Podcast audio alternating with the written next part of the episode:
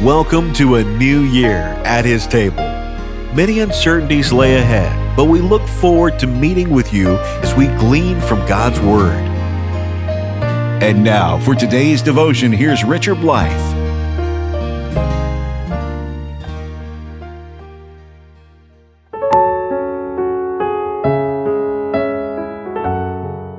Have you ever been robbed?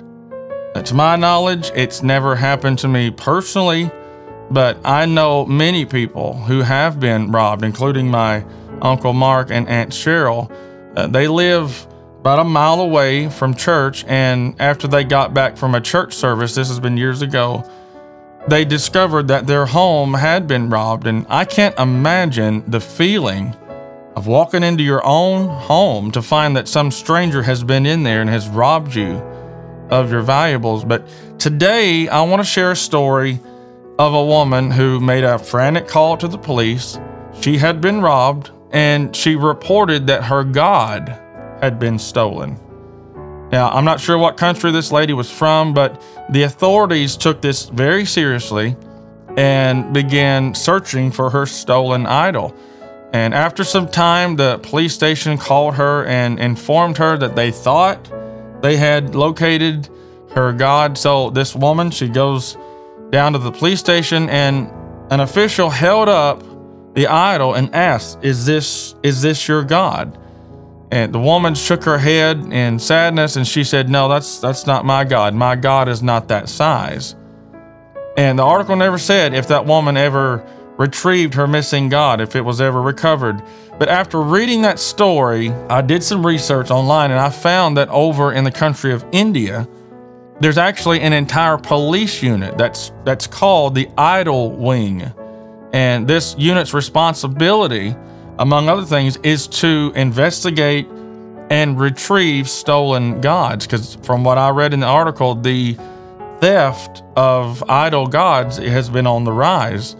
And when I read this, my mind immediately went to Isaiah chapter 44. And there's a few verses here to read, but listen here to how the writer describes those who worship a false God. Listen to what he says here The carpenter stretcheth out his rule, he marketh it out with a line, he fitteth it with planes, and he marketh it out with the compass and maketh it after the figure of a man, according to the beauty of a man, that it may remain in the house.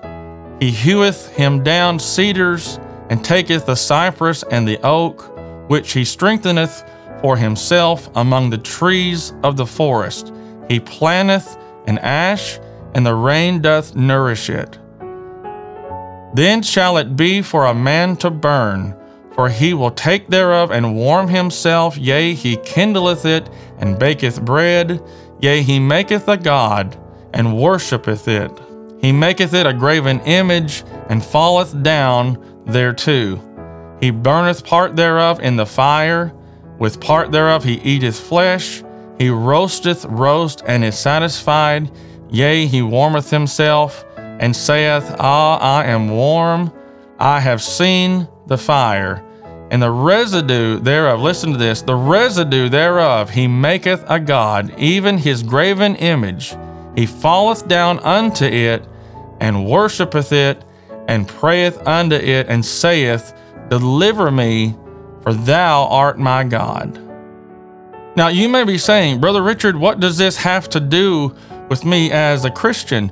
Well, I want you to ponder the, the question that we asked at the beginning of the devotion Have you been robbed. And we can talk about the Lord, we can sing about Him, but if we're not careful, the trials of life can quickly rob the faith and the confidence that our prayers will ever be answered. And I'm reminded of the passage in Mark chapter 9 where the father had brought his son to Jesus. And when he pleaded for his son's deliverance, Jesus said, If thou canst believe, all things are possible to him that believeth. But in verse 24, I've read this for many years and it, it, it's always stumped me initially. It said, Straightway the father of the child cried out and said with tears, Lord, I believe, help thou mine unbelief. And this passage, it can seem like a contradiction because at first he says, I believe. Then he follows it with, help my unbelief.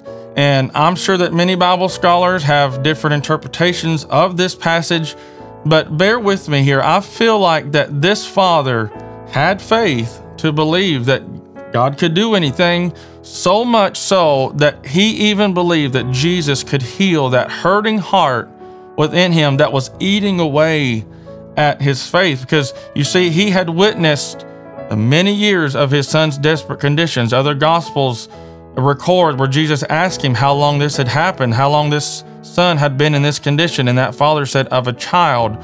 So while we don't know the son's age, we do know it does appear that there had been a, a passage of time that this situation had kept going and going.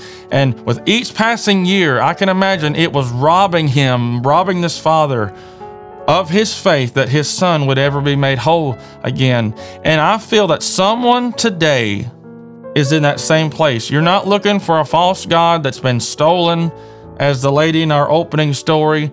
But today, as I'm talking right now, you realize that Satan has been stealing your faith and your confidence that anything will ever change about your circumstance.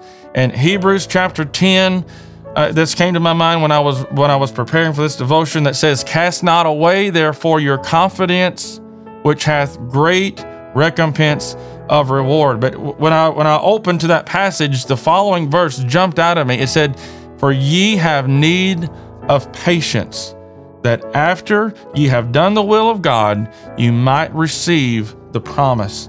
And I feel like I'm talking to someone today that you know the scriptures from cover to cover. You could probably quote every promise, every truth about the Lord. And he and you realize he's not been stolen like some little false god on a shelf. You know that. But with the passage of time, and some painful circumstances that may, may only be between you and God, you realize that Satan has been stealing from you. Your faith and your confidence has been stolen. But I want to leave you with the words to an old black spiritual that we've sang over the years. It says, I went to the enemy's camp and I took back what he stole from me. And the end of it says, For he's under my feet. He's under my feet. The enemy, or can I say that old thief, is under my feet. So, can I encourage you, child of God, take it back. Take back that faith and confidence that the devil has been trying to steal from you. It's not up to me or you to know God's timing, but it is up to me and you to say, God, restore unto me. Help me to take back that faith and confidence that has been stolen from me. So take it back, child of God. Let's go forward in 2024 with victory.